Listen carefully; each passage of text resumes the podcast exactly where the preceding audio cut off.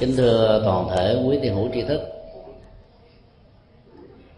hôm nay là ngày mùng 3 Tết Tây 2007. Hòa với niềm vui tưng bừng của phần lớn các dân tộc trên thế giới, chúng tôi xin chia sẻ pháp thoại với tựa đề "Để trọn niềm vui". Chủ đề này thay thế cho lời ước nguyện đầu năm,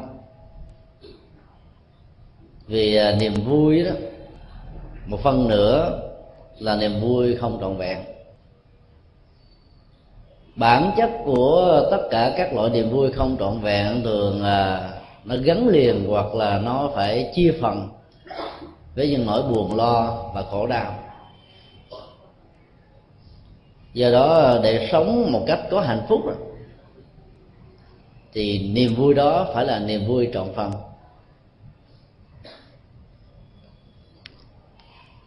Bắt đầu từ năm nay, chúng ta thấy phần lớn các quốc gia trên châu Á đã bắt đầu mở cánh cửa tiếp biến văn hóa, hòa nhập với niềm vui của nền văn hóa phương Tây, lấy ngày dương lịch để làm ngày tưng bừng đầu năm.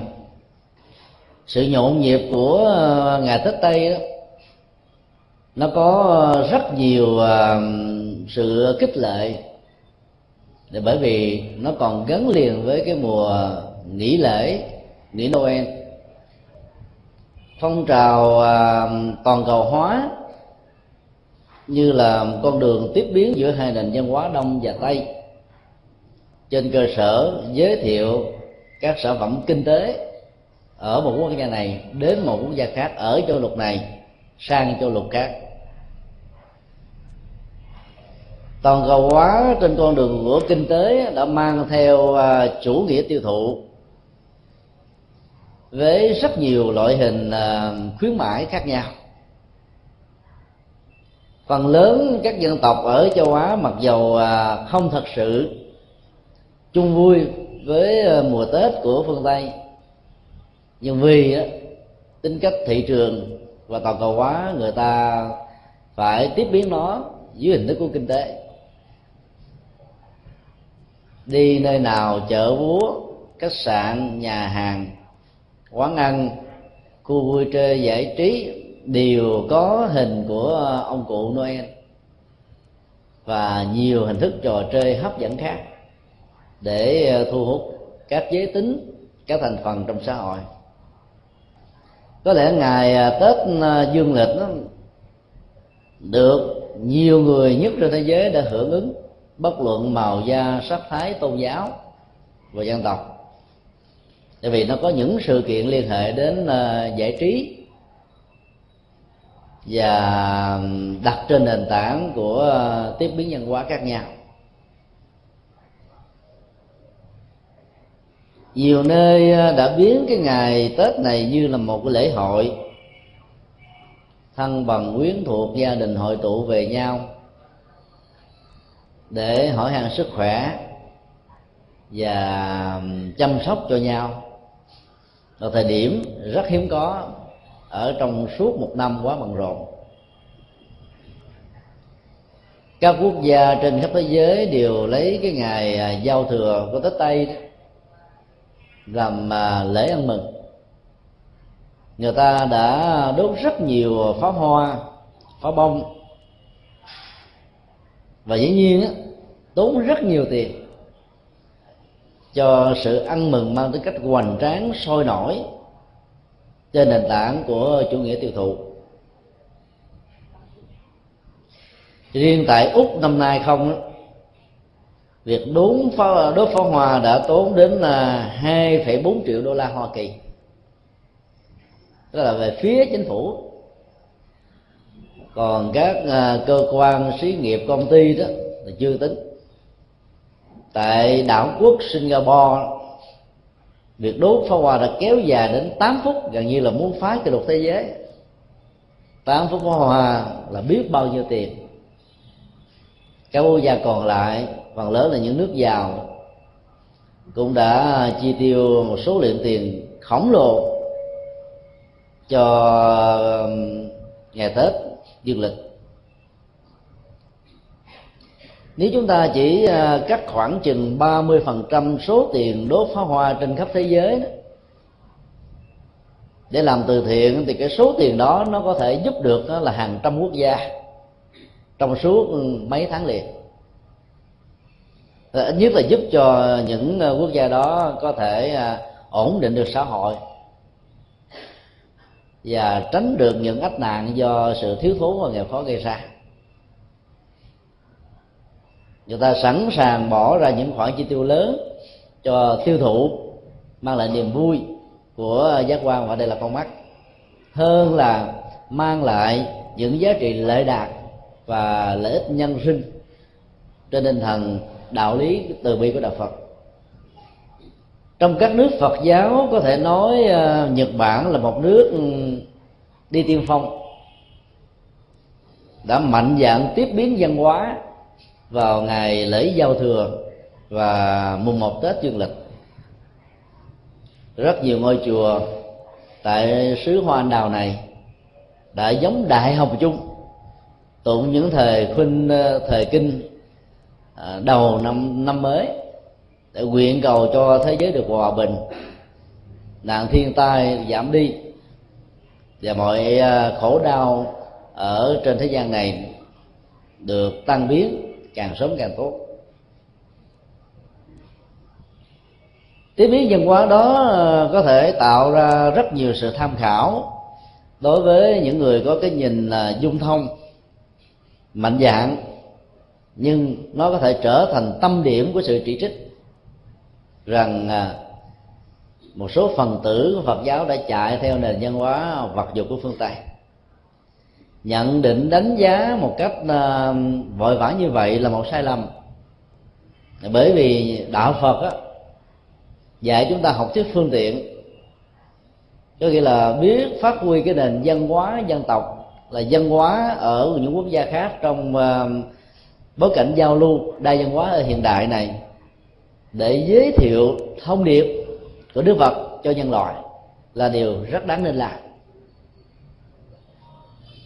Vấn đề quan trọng là trong việc tiếp biến nhân hóa đó, các ngôi chùa Nhật Bản đã làm gì? Ở đây chúng ta thấy là họ giống Đại Hồng Chung, tượng trưng cho tiếng chuông tỉnh thức,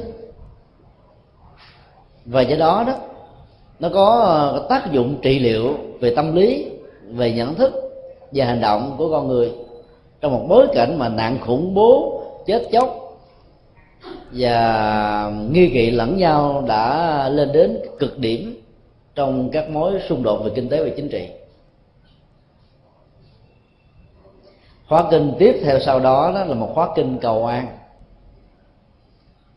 rải thông điệp của đạo Phật đến với mọi người trong ngay cái dịp lễ như thế này, dĩ nhiên sẽ tạo ra một sự chú ý rất lớn. Do đó chúng tôi mong rằng là trong nước Việt Nam và các cộng đồng người Việt Nam ở hải ngoại đó, nên mạnh dạn tiếp biến nền văn hóa phương Tây. Bởi vì nếu chúng ta không tiếp biến có phương pháp thì người Phật tử cũng có khuynh hướng ăn theo.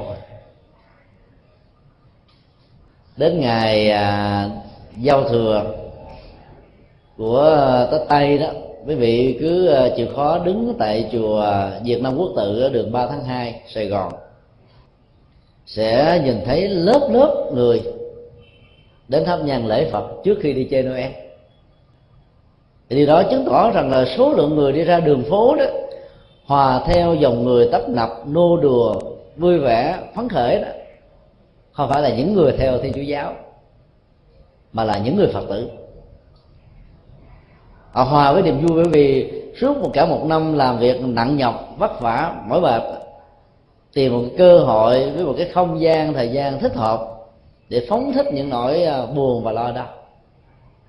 Do đó nếu Phật giáo không chủ động tiếp biến nhân hóa với một nội dung theo cách thức mà Phật giáo Nhật Bản đã làm, thì người Phật tử cũng ăn ké. Lúc đó đôi lúc đó, họ có thể rước luôn cả ông già Noel về nhà làm luôn hay là mua trang trí một cây thông của nền văn hóa phương Tây ở trong gia đình của mình, thì sự tiếp biến đó làm mất đi cái gốc rễ văn hóa. Hình ảnh của cây thông ở trong nền văn hóa Việt Nam không có chỗ đứng, vì nước Việt Nam thuộc về cái hậu nhiệt đới. Cây thông ở những nước lạnh lẽo của Đông Âu và Bắc Mỹ thì nó thích hợp với những nền văn hóa này. Do đó chúng ta có thể tìm kiếm những hình ảnh có giá trị tương đương hoặc hơn trong lễ hội Noel và Tết Tây đó, để giới thiệu và tạo ra một không gian sinh hoạt có giá trị xã hội, đạo đức và nhân văn. Ông già Noel là một nhân vật huyền thoại, không có thật. Dựng lên hình ảnh của ông già Noel để người ta mở ra cái tấm lòng nhân ái và tình thương giữa con người với con người, thông qua việc tặng và chia sẻ những sở hữu của mình đến với những người đang nghèo khó. Mà gốc rễ đầu tiên của nó là đến với trẻ em, tức là tình thương đối với trẻ em. Vượt lên trên cái nền văn hóa Noel với hình ảnh biểu tượng của ông già Noel, đạo Phật có hình ảnh của Vĩnh Bị Bồ Tát với lòng từ bi lớn. Các ngài không phải là những nhân vật huyền thoại, mà là những con người có thật trong lịch sử, ở hành tinh này và các hành tinh khác. Do đó chúng ta có thể nhân cái mùa Noel nó đi làm từ thiện, mang thông điệp lòng từ bi của Bồ Tát và của Đức Phật đến với mọi người. Tiện nghĩa xã hội và đạo đức của nó rất lớn, và do đó nó không phải là một cái dịp để chúng ta đắm chìm ở trong chủ nghĩa hưởng thụ của nền văn hóa vật dục phương Tây. Trong tiếp biến văn hóa đó, những người theo Phật giáo cần phải phát huy hai góc độ chính. Thứ nhất là tiết kiệm, và thứ hai đó là giới thiệu văn hóa Phật giáo. Tiết kiệm không phải để cho bản thân mình mà cho cộng đồng và xã hội. Tiền mà con người chi tiêu vào mùa Tết đó, nó bằng cho đến cả mấy tháng lương của mỗi đầu người. Hai vì chúng ta chi tiêu vào những khoản không cần thiết như vậy đó, ta dành 25% tài chính từ đồng lương chánh nghiệp và chánh mệnh của mình để làm những công việc từ thiện và giúp ích cho xã hội, thì ý nghĩa đời sống đạo đức ở trong những ngày mới của năm dương lịch nó sẽ là những cái gì mà chúng ta sẽ hưởng được những giá trị an vui của nó một cách là lâu dài, hay nói cách khác, ít nhất nó tạo cái tiền đề cho cả một năm. Nếu chúng ta nhận định đánh giá những mơ ước đầu năm là một cái gì đó mê tín, thì chúng ta đánh giá một cách rất phiến diện và không hiểu được sự tương tác hai chiều giữa tâm lý và hành động. Ở đây trục xoay của niềm mơ ước đó, nó có một cái năng lực thôi thúc đẩy con người tới phía trước để biến ước mơ trở thành một hiện thực. Do đó ước mơ là chất xúc tác để cho hành động được thực thi. Dĩ nhiên là có những ước mơ nó đặt trên nền tảng của cái tôi và những sở hữu của cái tôi, thì dĩ nhiên nó có thể dẫn đến khuynh hướng của chủ nghĩa hưởng thụ, tạo ra một hình ảnh của một con người rất là vị kỷ và nhỏ nhoi. Thay thế những ước mơ đó đó bằng sự phát nguyện theo tinh thần Phật dạy, thì lòng của con người sẽ mở rộng, đón nhận, chia sẻ, gần gũi và thiết thân với cuộc đời. Do đó những người Phật tử đừng nên sợ hãi trước những ảnh hưởng một cách quá lây lan và nhanh chóng của nền văn hóa phương Tây vào mảnh đất châu Á và vào đất nước Việt Nam. Cản phá sự tiến bước của nền văn hóa sẽ là cho nền văn hóa đó có sức sống mãnh liệt hơn. Mời gọi nền văn hóa khác vào trong nền văn hóa của Việt Nam là cái cách thức làm cắt đứt gốc rễ văn hóa của mình. Và do đó trong công cuộc tiếp biến văn hóa đó, lượm lặt những cái hay và phát huy những cái gì vốn có, như là một gia tài tâm linh, gia tài đạo đức của cha ông để lại đó, chúng ta cần vận dụng tinh thần Phật dạy. Cho nên trong tiếp biến văn hóa của lễ hội Tết Tây đó, thay vì chúng ta đốt pháo và chi xài vào những mục tiêu không tốt đó, chúng ta nên hạn chế một cách tối đa việc đốt pháo. Chính phủ Việt Nam trong mấy năm trở lại đây đó đã làm rất tốt công việc này. Có nhiều người cực đoan cho rằng đây là một quy định nó thuộc về vi phạm nhân quyền, thiếu tự do, cấm con người đốt pháo. Như là không thấy được nội dung bên trong sâu thẳm của điều khoản pháp lệnh này là một cái gì đó gắn liền với đời sống đạo đức và ý nghĩa xã hội nhân văn rất cao. Bởi vì khi chúng ta đốt pháo nhiều quá đó, sự ô nhiễm môi trường lan rộng và làm cho sức khỏe của những người lớn và những người bệnh tật đó trở nên nghiêm trọng hơn. Nghĩa là nỗi khổ niềm đau gia tăng ở trong một phút vui đùa của chủ nghĩa hưởng thụ. Trong tình huống này, chúng ta có thể lấy câu Phật ngôn làm phương châm để tâm niệm: ham vui khổ vô cùng. Rất là đúng. Có những cái ham vui đó, nó không mang lại giá trị gì cho bản thân và tha nhân. Cho nên chúng ta thay thế cái chủ nghĩa phung phí của việc đốt pháo đó trở thành một chủ nghĩa từ thiện và dấn thân. Thì số tiền chúng ta tiêu cũng giống như nhau, nhưng mà cái phước báo và ý nghĩa đạo đức và xã hội của nó khác nhau trời và vực. Chỉ cần thay đổi cái nhìn thôi là chúng ta thay đổi một phần của sự sống. Gắn liền sự thay đổi cái nhìn bằng chủ nghĩa hành động á, thì chúng ta góp phần trực tiếp thay đổi cuộc đời. Tới với nội dung thứ hai là phát huy nền văn hóa vốn có của Phật giáo và một cách song hành nền văn hóa của Việt Nam. Thay vì chúng ta cấm con em không được tiếp biến cái nền văn hóa của phương Tây, không được đi chơi, không được vui nhộn, không được thưởng thức các loại hình văn hóa nghệ thuật, thì chúng ta hãy khuyến khích và dẫn dắt con em của mình đến các trung tâm văn hóa Phật giáo và các trung tâm văn hóa dân tộc, nơi mà các hoạt động văn hóa Phật giáo và văn hóa dân tộc được diễn ra, để chúng ta ôn lại những giá trị tinh thần và tâm linh như là gốc rễ an vui hạnh phúc của mình. Có thể khi chúng ta sống trong sự khó khăn của kinh tế đó, chúng ta không bận tâm đến nền văn hóa, bởi vì cái đó nó trở thành như là thứ yếu hoặc là cái sản phẩm cao cấp của những người đã quá đầy đủ đời sống vật chất rồi. Thực ra nhận xét như vậy là một sai lầm. Thì gốc rễ văn hóa của con người nếu bị cắt đứt đi đó, thì nền tảng hạnh phúc đó có thể bị giảm đi. Do đó khi có mặt ở trong các quốc gia khác, như là những người mới định cư đó, các cộng đồng Việt Nam, Trung Hoa và nhiều quốc gia kém về kinh tế khác đó, có mặt ở thế giới phương Tây đã phải rất vất vả ở trong sự mâu thuẫn giữa sự chọn và loại trừ nền văn hóa phương Tây. Có mặt ở trong thực tại và sống chung với nền văn hóa phương Tây, nhưng rất nhiều người cực đoan đó, với truyền thống văn hóa bản địa đã không tiếp biến đó, cho nên vẫn mãi mãi là những kẻ xa lạ với những nền văn hóa mà con em của họ được sanh ra và lớn lên đó, cần phải sống và phát huy.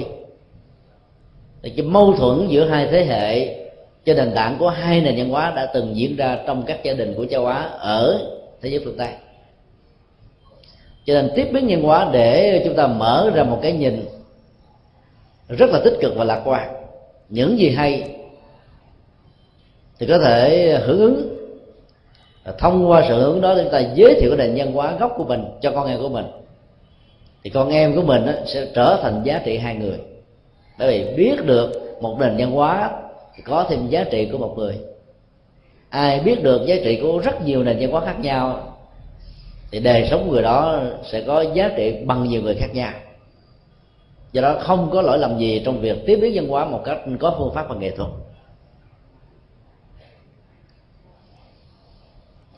Trong việc tiếp biến văn hóa của Tết Tây đó, Chúng tôi đặc biệt nhấn mạnh đến 4 nội dung. Nội dung 1 là khép lại buồn lo. Nội dung này chúng tôi lấy từ cái truyền thống giao thừa của Nhật Bản trong sự tiếp biến văn hóa ảnh hưởng của nền Phật học tại đất nước Hoa Anh Đào. Vào ngày giao thừa đó, một lễ hội rất hoành tráng tên là Bonenkai, tạm dịch là Qua Niên Năm Cũ, đã được diễn ra ở cấp quốc gia và ở mọi nơi mọi chỗ.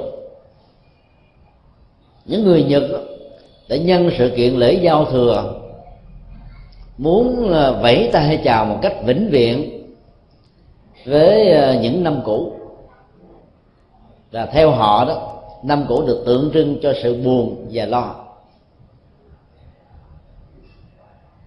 Quên đi năm cũ là quên đi chuyện buồn và lo. Trong đó nó có chứa được một thông điệp rất hay của Phật giáo, rằng buồn và lo là kẻ thù và tên sát nhân của hạnh phúc. Nơi nào con người có quá nhiều nỗi buồn và nỗi lo, nơi đó hạnh phúc sẽ trở thành như là một nạn nhân. Rồi có mặt thì không hưởng được cái giá trị an vui hạnh phúc vốn có của nó.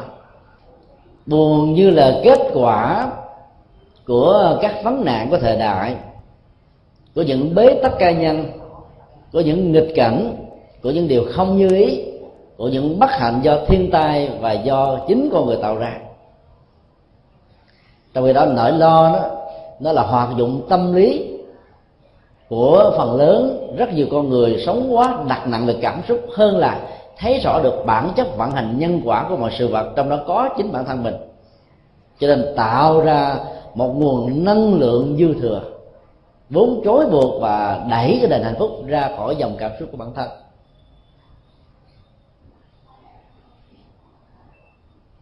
Cái buồn nó có một phần gắn liền với môi trường, điều kiện, hoàn cảnh, giao tế, con người, sự đối tác, v.v. Những gì không như ý kéo theo cái buồn.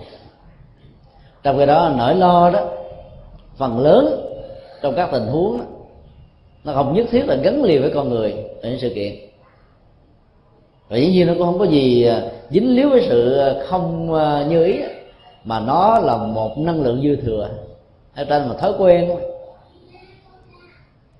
Người có chứng bệnh lo thì đi đâu cũng rầu cũng rỉ. Thay vì một công việc nào đó chỉ cần đầu tư 1 tiếng đồng hồ là có thể hoàn thiện, người có chứng bệnh lo đó có thể đầu tư 1 ngày. Tức là mức độ đầu tư nó có thể lên đến 10 lần, 100 lần. Vậy đó, sự dư thừa trong việc đầu tư này nó trở thành một sợi dây trói buộc vô hình. Chúng ta có thể làm một công việc đông đo cái mức độ lo của mình bằng cách là mỗi ngày đối diện trước cái gương để trang sức làm đẹp, mà lại ngắm nhìn cái gương mặt của mình có thật sự giải phóng được nỗi lo hay không. Nỗi lo nó xuất hiện ở trên gương mặt con người qua 4-5 động tác khác nhau. Thứ nhất là ánh mắt. Người có nỗi buồn, nỗi lo nhiều, ánh mắt nó sụp xuống, giống như kẻ buồn ngủ, người rụi, không có niềm vui. Thậm chí nếu chúng ta dùng một cái ống dòm khoanh vùng ở cái phạm vi trên mí và dưới con mắt thôi, chúng ta sẽ thấy cái biểu đạt sắc thái của con mắt đó, ở trong trạng thái lo nó sẽ khác rất nhiều với trạng thái con người đang vui. Thứ hai là hình ảnh của cái miệng, không có nụ cười. Cái miệng nó bậu lại giống như là cái hình bán nguyệt lật úp xuống. Thứ ba đó, cái nét mặt nó không có hăng quang, và sắc màu của nó đó không có thư thái. Cái thứ tư đó là con người của nỗi lo đó không còn năng động, Bởi vì sự rầu rĩ lo lắng quá nhiều nó trở thành một cái sức công phá, làm cho tới cách năng động của con người bị chết đi. Thụ động, thờ ơ, yếm thế, cầu an, bất lực là kết quả của nỗi lo. Chứ thỉnh thoảng chúng ta quan sát bản thân mình xem coi nỗi lo, nỗi buồn có khống chế mình nhiều hay không, để mình phóng thích nó. Còn nỗi buồn nó có thể như là kết quả sau khi các hạt giống và điều kiện tất yếu của nó đó đã được gieo trồng. Người ta buồn về những chuyện không thành công, buồn về nhân tình thế thái, buồn về những sự thất bại, buồn với những nỗi đau, buồn với bệnh tật, buồn với chết chóc, buồn với tình cảm bị tan nát, buồn vì nền kinh tế suy sụp. Tất cả các hoạt dụng của môi trường, điều kiện, hoàn cảnh như vừa nêu đó tác động trực tiếp để tạo ra cơn buồn cho con người. Chúng ta có thể giải phóng cơn buồn đó bằng cách là hiểu sâu về nhân quả. Theo cách thế đó, trước khi làm một vấn đề gì chúng ta phân tích về phương diện lợi ích và tác hại của nó. Chỉ nỗ lực một cách là có tâm huyết và có phương pháp rồi ấy, thế mà kết quả đạt được chẳng là bao, mà phần lớn nó có thể diễn ra một cách nghịch lý. Và thay vì buồn, người Phật tử thản nhiên, vì mình biết rằng là nhân như vậy, duyên như vậy thì kết quả như vậy. Có buồn, có rầu, có bất mãn cũng không thể nào thay đổi được tình thế. Thay vì để cho tâm hồn chìm sâu vào nỗi buồn, chúng ta hãy phân tích nguyên nhân của sự thất bại và không như ý để rút kinh nghiệm và không bị tái phạm lần thứ hai. Là như vậy là chúng ta quên đi những nỗi buồn một cách có nghệ thuật. Những người có tinh thần lý tưởng và mong mỏi quá mức đó, theo chủ nghĩa tuyệt đối đó, thì nỗi buồn sẽ có thể bám víu và khống chế dòng cảm xúc của họ ở mức độ lâu hơn là những người có cái nhìn về nhân quả và thản nhiên trước những kết quả được và mất, thành và bại, tốt và xấu, bởi vì nó không lệ thuộc vào ước muốn của con người mà nó là một cán cân của nhân cộng với duyên bằng kết quả. Tức là cứ nỗ lực làm hết mình, kết quả đến bao nhiêu, đạt được như thế nào thì chấp nhận thế đó. Chấp nhận ở đây không phải là một sự thụ động cầu an, là bởi vì nó đã có mặt rồi, chúng ta không làm thay đổi được, chúng ta chỉ nỗ lực để làm những cái mới tốt hơn mà thôi. Cho nên khép lại buồn lo đó, trước nhất là một thái độ tâm lý rất sáng suốt, bình thường quá và không quan trọng quá tất cả những thành quả, tất cả những vấn nạn, tất cả những gì đã diễn ra trong cuộc đời của mình.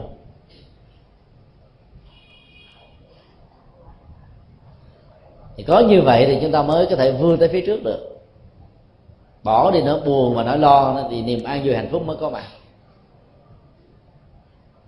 Hoạt dụng tâm lý của buồn lo và hạnh phúc đó, luôn luôn đối lập với nhau.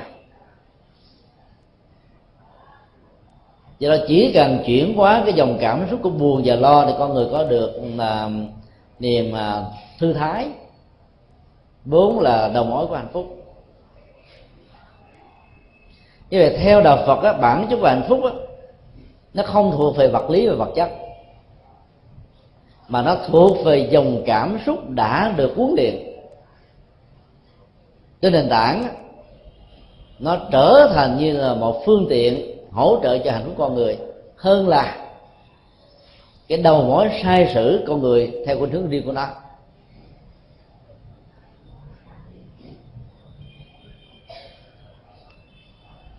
Niềm mơ ước thứ hai là chuyển hóa nỗi đau. Buồn và lo có thể kéo theo nỗi đau như là những mắc sức, cái này có thì cái kia có. Ai đắm chìm nhiều ở trong nỗi buồn và nỗi lo đó thì nỗi khổ đau sẽ dằn vặt Tính cách nhiều hay ít của nỗi đau đó nó tỷ lệ thuận với dòng cảm xúc trước tình huống buồn và lo. Người huấn luyện dòng cảm xúc một cách có nghệ thuật theo Phật dạy đó vẫn có thể trải qua kinh nghiệm của buồn và lo, nhưng nỗi đau đó nó có thể lắng dịu rất nhanh, bởi vì họ nhận ra được rằng tất cả mọi thứ diễn ra như là quy luật tất yếu của nhân và quả. Chúng tôi đề nghị chúng ta nhân cái việc tiếp biến nền lễ hội Tết của phương Tây qua góc độ chuyển hóa nỗi đau, là bởi vì ở Colombia người ta có thói quen là đốt ông năm cũ vào đêm giao thừa. Hình ảnh của năm cũ được dựng lên bằng một người nam mặc đồ rách rưới, tượng trưng cho nghèo, khổ, bệnh tật, chết chóc, những điều không như ý. Bên cạnh đó, người ta còn làm một cách nhân cách hóa hình ảnh với sự hiện diện của những vật buồn, sự kiện buồn, nói chung là những điều không như ý trong năm, chất chồng lên trên hình nộm của ông năm cũ, rồi sau đó bật hột quẹt lên để đốt cháy. Hình ảnh đó, mặc dù được sử dụng bằng một cái gì đó rất là bạo động, các bạn. Lửa là một hình ảnh của bạo động, đốt là hình ảnh của bạo động, vì lửa và đốt nó gắn liền với lòng sân. Chuyển hóa nỗi lo đó, nếu dùng cưỡng lực của đồng sân để khống chế thì nỗi khổ đau nó sẽ dần xé nhiều hơn, vì trong đó nó có sự uất hận. Dân hóa phương Tây thường ảnh hưởng của tâm lý học phương Tây. Các nhà tâm lý học trị liệu phương Tây đó khuyến khích con người mỗi khi có một nỗi buồn khống chế đó, nếu tác giả của đó là một người thân hay là một kẻ thù, thì người ta được quyền làm hình nộm của người đó. Thay vì đánh đập, chửi bới, ứng xử giang hồ với người thật gặp rắc rối về phương diện luật pháp và mất tình thân, thì họ khuyến tấn con người là trút nỗi đau đó rồi những ách tắc cảm xúc vào trong cái hình nộm của tác giả tạo ra nỗi đau đó.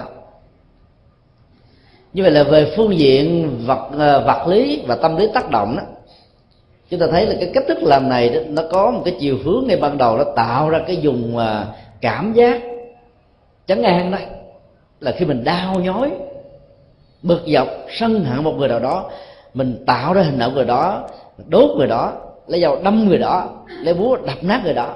Chúng ta cảm thấy là cái cơn giận mình được thỏa mãn, và mình nghĩ rằng mình đã giải phóng, đã trút nỗi buồn lo.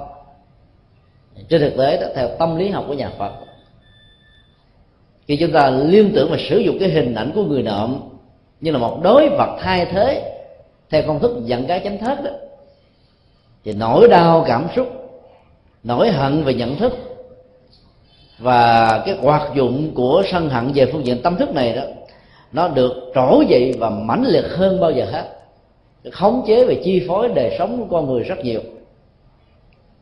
Vì đó nó không phải là giải pháp.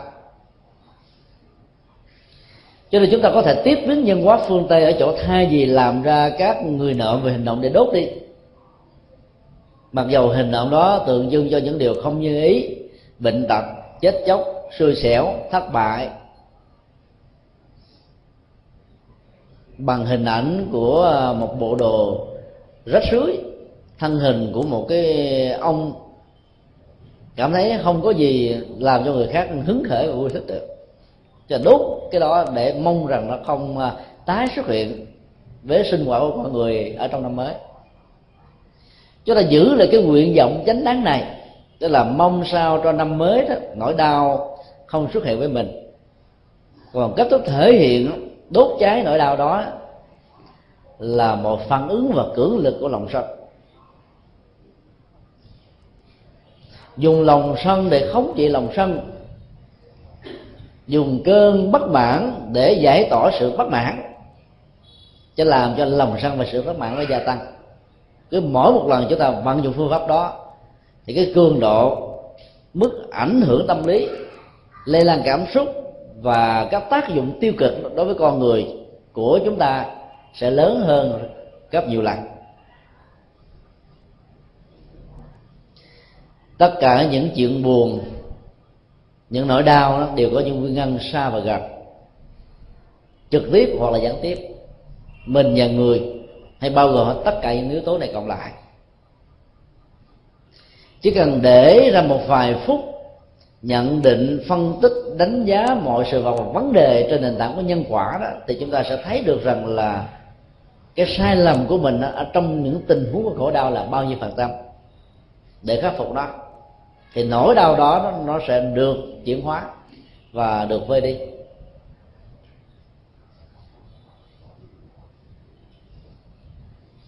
Một trong những nghệ thuật để chuyển hóa nỗi đau theo tinh thần Phật dạy đó là chúng ta khóa cửa, nhốt cái nỗi đau đó lại ở những nơi mà nó xuất hiện, chứ đừng khóa nó lại với cái người đã tạo ra nó. Sở dĩ như thế là vì nếu chúng ta khép cái nỗi đau với cái người đã tạo ra nỗi đau thì chúng ta đang quán chiếu hoặc là ứng xử với cách thế là chấp nhận có một cái tôi. Cái tôi đó đang phải trải qua một kinh nghiệm bất hạnh, và kinh nghiệm bất hạnh này là hệ quả của một tác nhân. Tác nhân đó chính là kẻ thù hay là người không hiểu được mình.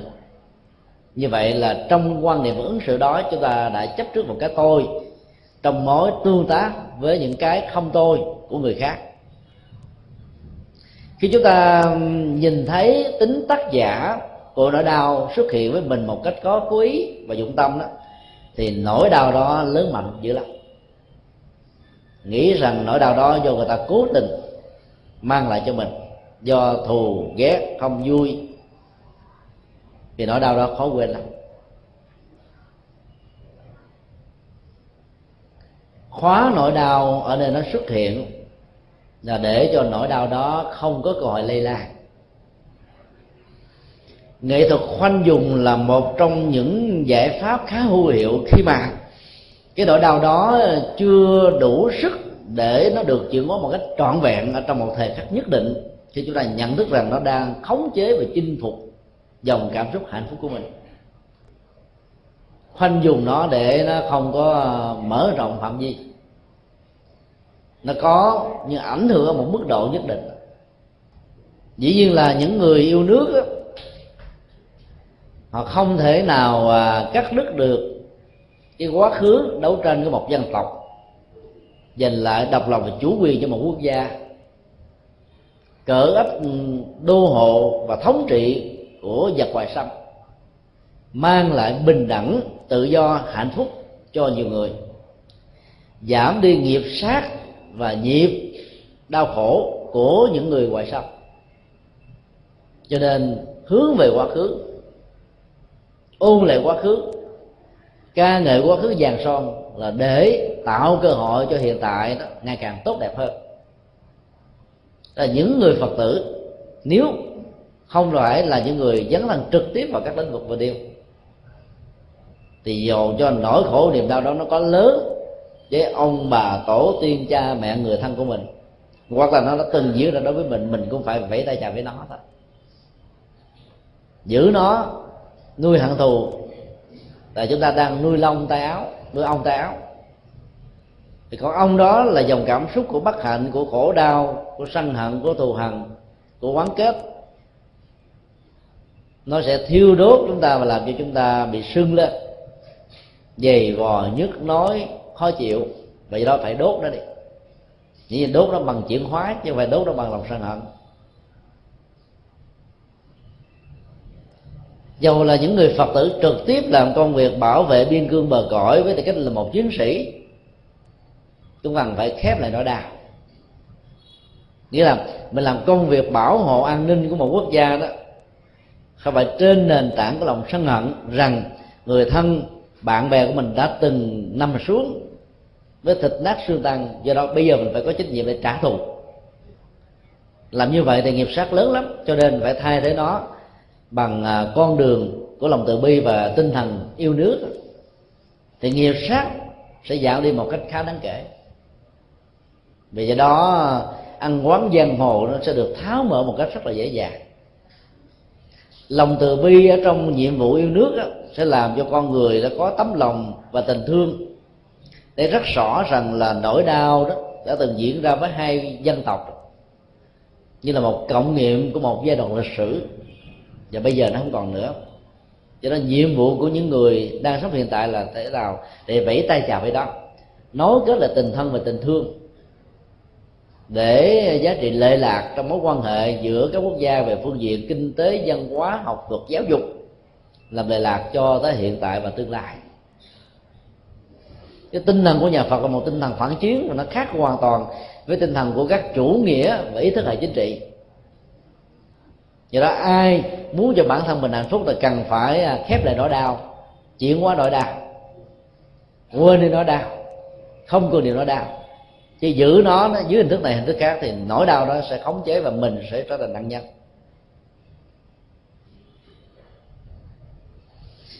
Chúng ta có thể chuyển hóa bằng cách thay thế.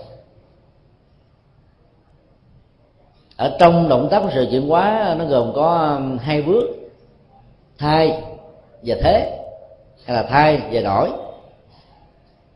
Thay một vật này bằng một vật khác đó, thì vật khác đó có thể khá hơn vật cũ. Nhưng nếu chúng ta thế nó bằng một cái cơ chế cảm xúc nhận thức tích cực hơn đó, thì những điều không như ý và nghịch cảnh đó vẫn không khống chế hạnh phúc của chúng ta. Cho nên trong chuyển hóa chỉ có thay mà không có thế, không có thành công. Ví dụ như những người cai nghiện được uống những viên thuốc mà hương vị của nó na ná với những chất xì ke ma túy, thì tác dụng hóa học của nó lại không có. Đó là cái phần thai, để cho khi cái cơn nghiện xuất hiện, có gì đó để lấp phạt, làm cho cái miệng này nó đỡ trống.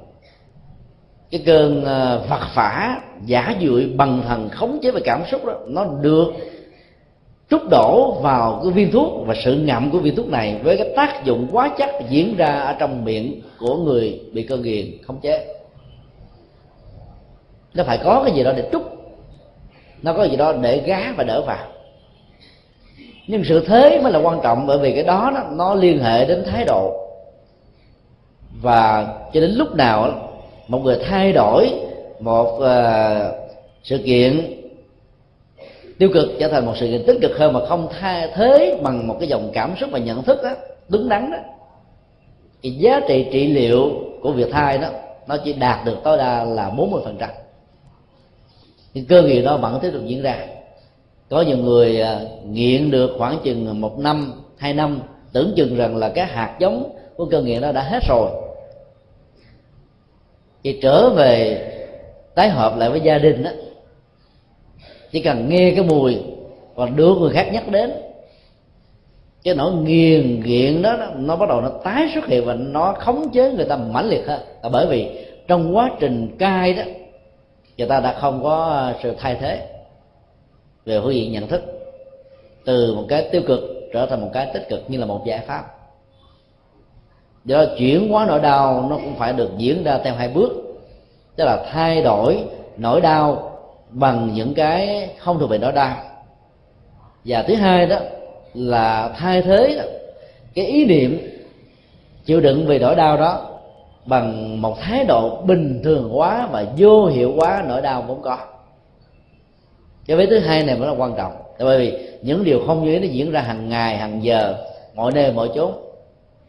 Sự thay thế nó khó có thể đạt được lắm, tại vì nó có thể rơi vào tình trạng là tránh vỏ dưa gặp vỏ dừa, tức là nỗi đau A biến dạng thành nỗi đau B, tránh người A thì lại gặp người B. Vì cho đó ai mỗi khi gặp những điều bất hạnh không như ý đó, từ bỏ xí nghiệp này qua một cơ quan khác, từ bỏ địa điểm này đến một địa điểm khác, nó chỉ giải quyết được ngắn hạn thôi. Sự tái lập lại cái tình trạng đó lần thứ hai, lần thứ ba, lần thứ tư sẽ làm cho mức chịu đựng của con người này sẽ bị phá vỡ, và đó họ trở thành như là một chiếc lục bình trôi. Cho nên đào tẩu là một sự bế tắc. Do đó phải thay đổi bằng một thái độ nhận thức. Trong sự chuyển hóa đó thì cái đối tượng của sự thay đổi đó cần phải được đặt lên trên bàn cân. Nếu chúng ta tiếp tục sống chung với nỗi đau nhưng mà thái độ không sáng suốt đó, thì nỗi đau đó chính là kẻ thù hạnh phúc của bản thân. Do đó phải sống chung bằng một thái độ chuyển hóa, thì nỗi đau đó lúc đầu có rồi từ từ nó sẽ giảm đi, bởi vì chúng ta thấy nó một cách quá bình thường, làm quen với nó và không cường điệu nó, cho nên nó có nhiều đi nữa trở thành là không đáng kể và không ảnh hưởng gì đến chúng ta. Để làm được việc đó thì quý vị chỉ cần liên tưởng đến hình ảnh như hòn đảo sừng sững giữa biển khơi. Phong ba bão táp của cuộc đời với những điều không như ý đó, dầu có đạp đổ lên trên nó vẫn không làm cho nó bị sụp ngã và tan nát. Hình dung quá rằng mình là một tảng đá và cuộc đời này là một cái biển và sóng gió bão táp, để cho tình trạng của bão táp đó có mặt với mình trong cuộc đời đó cũng là một sự kiện rất là bình thường. Bởi vì đảo nào ở biển khơi cũng phải trải qua sóng gió. Chả lẽ cứ mỗi lần sóng gió diễn ra với mình đó, mình không muốn sống nữa sao? Cứ để nó diễn ra rồi mình cứ tiếp tục sống. Sau cơn mưa trời lại sáng, hướng về bằng Thái Dương thì chúng ta sẽ vẫy tay chào với bóng đêm mờ mịt, tiến tới phía trước đó, sẽ bỏ lại sau lưng những điều không như ý.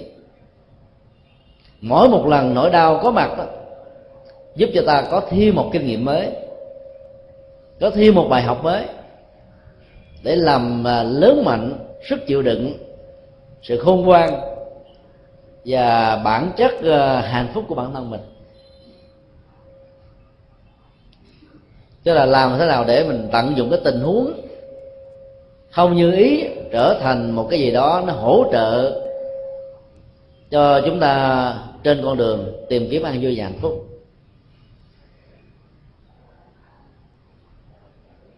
Vì đó tất cả các phương pháp tu tập trong nhà Phật đó, đều đặt trên nền tảng của sự chuyển hóa hết đó. Vào trong một căn nhà với sự trang trí bài biện, màu sắc, vị trí, bố cục tạo ra một cái phản cảm không thích, chẳng lẽ chúng ta đập đổ phá vỡ hết tất cả những vật liệu được trang trí trong đó? Không ai làm việc như vậy. Vấn đề còn lại là mình phải làm thế nào để thay đổi cái bố cục, đặt lại cái vị trí của nó, thay đổi lại cái cấu màu, thì chúng ta sẽ thấy là cái không khí và không gian trong nhà đó nó sẽ không còn là một sự ngạt thở nữa. Rồi chuyển hóa là một sự thay đổi. Rồi phải có một sự hài lòng với những gì mà chúng ta đã nỗ lực rồi, mà kết quả nó chỉ đạt được chừng đó thôi. Cái hài lòng đó được nói bằng thuật ngữ tâm lý học Phật giáo là ít muốn và biết đủ. Ít muốn nghĩa là không có cao vọng, không mơ tưởng, đặt trên những gì mà thiếu nền tảng của hiện thực. Bởi vì sự mơ tưởng và cao vọng đó sẽ chẳng đưa ta đi đến đâu. Ngược lại nhà Phật dạy là thay vì mơ tưởng quá nhiều đó, chúng ta hãy hành động nhiều. Hình ảnh Đức Thiên Thủ Thiên Nhãn ở bên cạnh và sau lưng quý vị đó là biểu tượng cho chủ nghĩa hành động. Thay vì mơ thì hãy làm. Mơ 1 là 10, chính sách 1 phải thực thi 10, 100 thì kết quả mới có. Cho nên thay vì mỗi người chỉ có 2 bàn tay thì chư Phật và hình ảnh của tượng Thiên Thủ Thiên Nhãn đến 1000 bàn tay, có nghĩa làm rất nhiều. Do đó khi chúng ta muốn đầu tư một việc gì đó cho có kết quả mỹ mãn đó, thì chúng ta phải triển khai kế hoạch từng bước thực thi, chúng ta mới làm cho việc đó trở thành hiện thực. Nên là nhà Phật dạy là thay vì cứ mơ tưởng một đàn gà thì hãy làm thế nào đó để có nhiều quả trứng. Ở trong tiến trình ấp đúng phương pháp thì các quả trứng này đó sẽ tạo ra đàn gà con. Còn mơ tưởng không mà không có giá trị hiện thực đó, và giá trị hành động đó sẽ làm cho con người rơi vào nỗi đau và thất vọng nhiều hơn. Vì đó chuyển hóa là thay đổi cái nhìn, kéo theo đó là chủ nghĩa của hành động. Khi hai vấn đề này nó song hành hay là tiếp nối với nhau đó thì sự chuyển hóa mới có kết quả. Như vậy là nỗi đau có mặt ở đâu chúng ta phải thay thế nó bằng hạnh phúc thế đó. Do đó nếu không có được tự giác đó thì tất cả mọi nỗ lực chuyển hóa và thay thế sẽ không có cách tác dụng. Điều mơ ước thứ ba là mong sao cho thế giới này không còn nạn khủng bố, chiến tranh, chết chóc, tang thương, hận thù.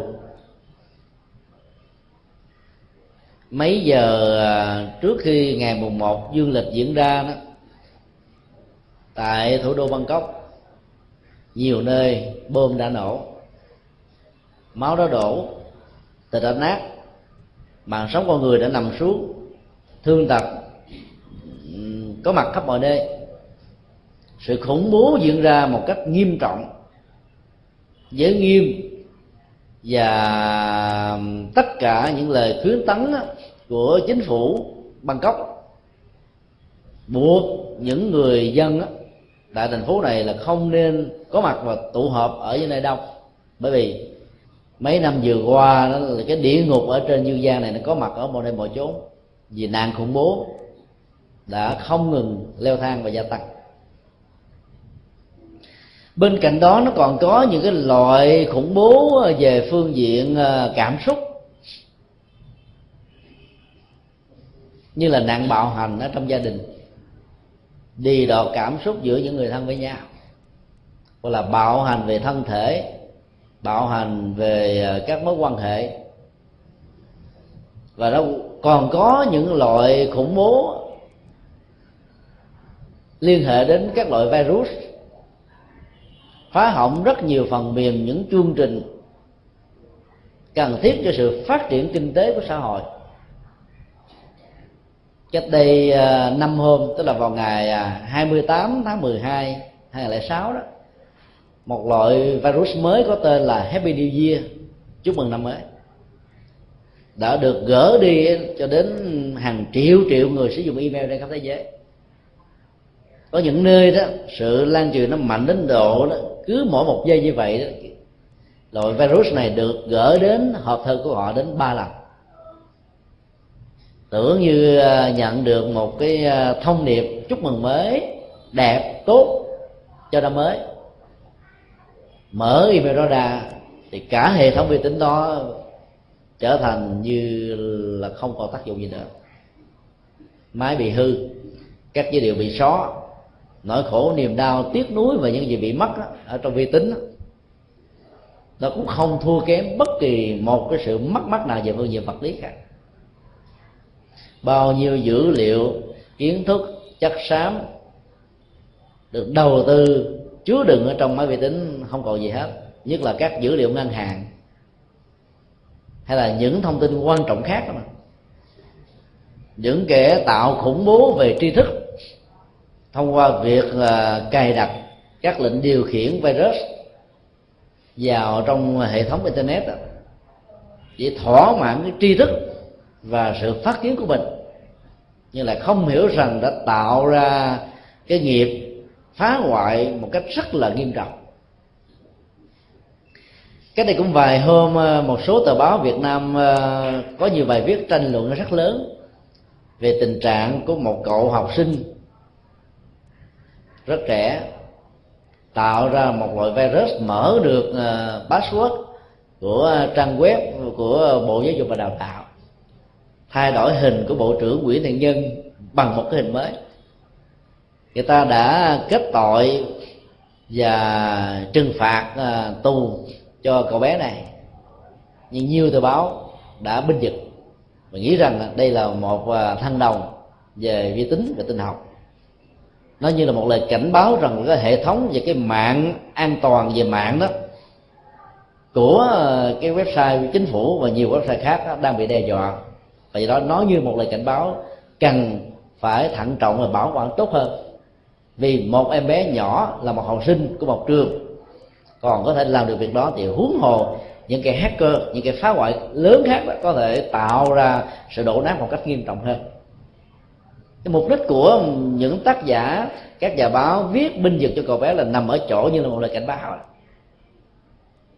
như là không biết rằng là cái nhìn tích cực đó chính là sự khích lệ các hoạt động phá hoại, tạo ra các loại virus tương tự trong tương lai. Luật pháp thì phải nghiêm minh và trừng trị, ai phá hoại là phải trừng phạt để cho những hạt giống đó không được lan truyền, cái khủng bố đó không được có mặt.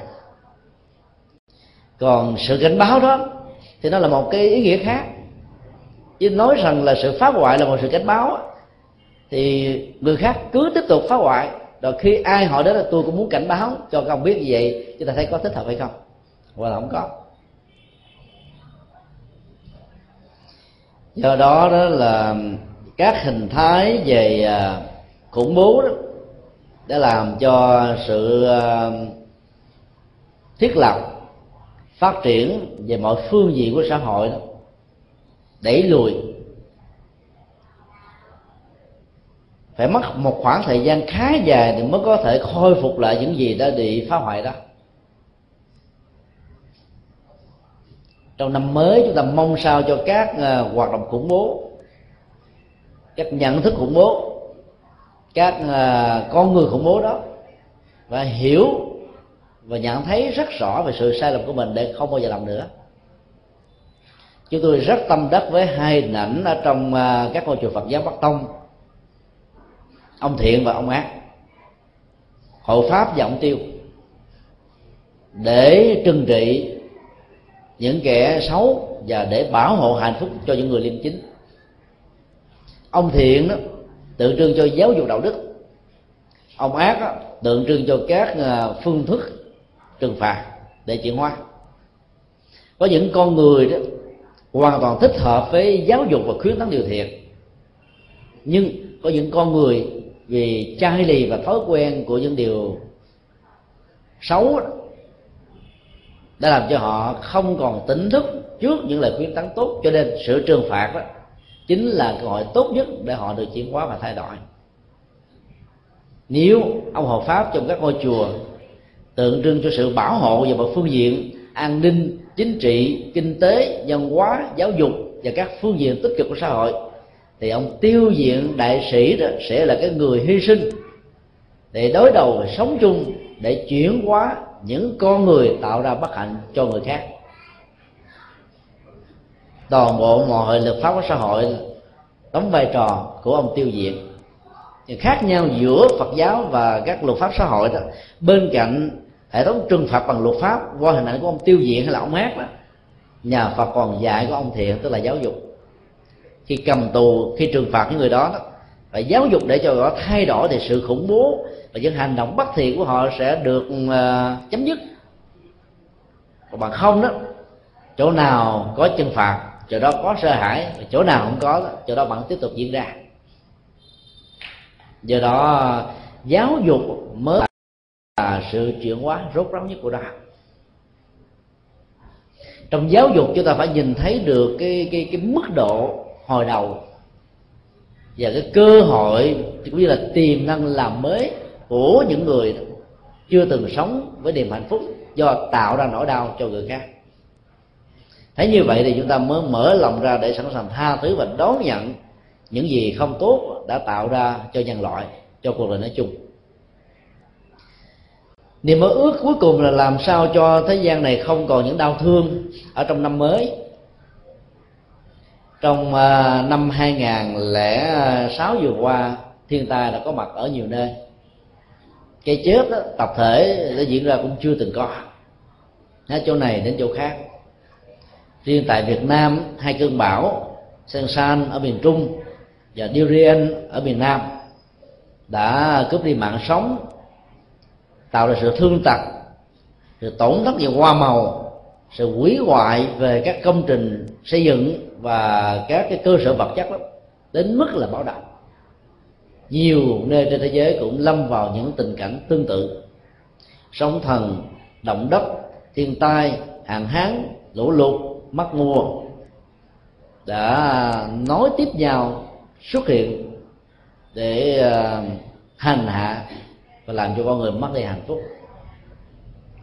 Trong những tình huống như vậy thì kinh dược sư Đức Phật đã dạy những vị cầm cân nảy mực của một quốc gia với tư cách là vua, hoàng hậu, nữ hoàng, tổng thống, thủ tướng, chủ tịch cần phải làm lành và tu nhiều hơn bao giờ hết, hơn bất cứ những người khác hết.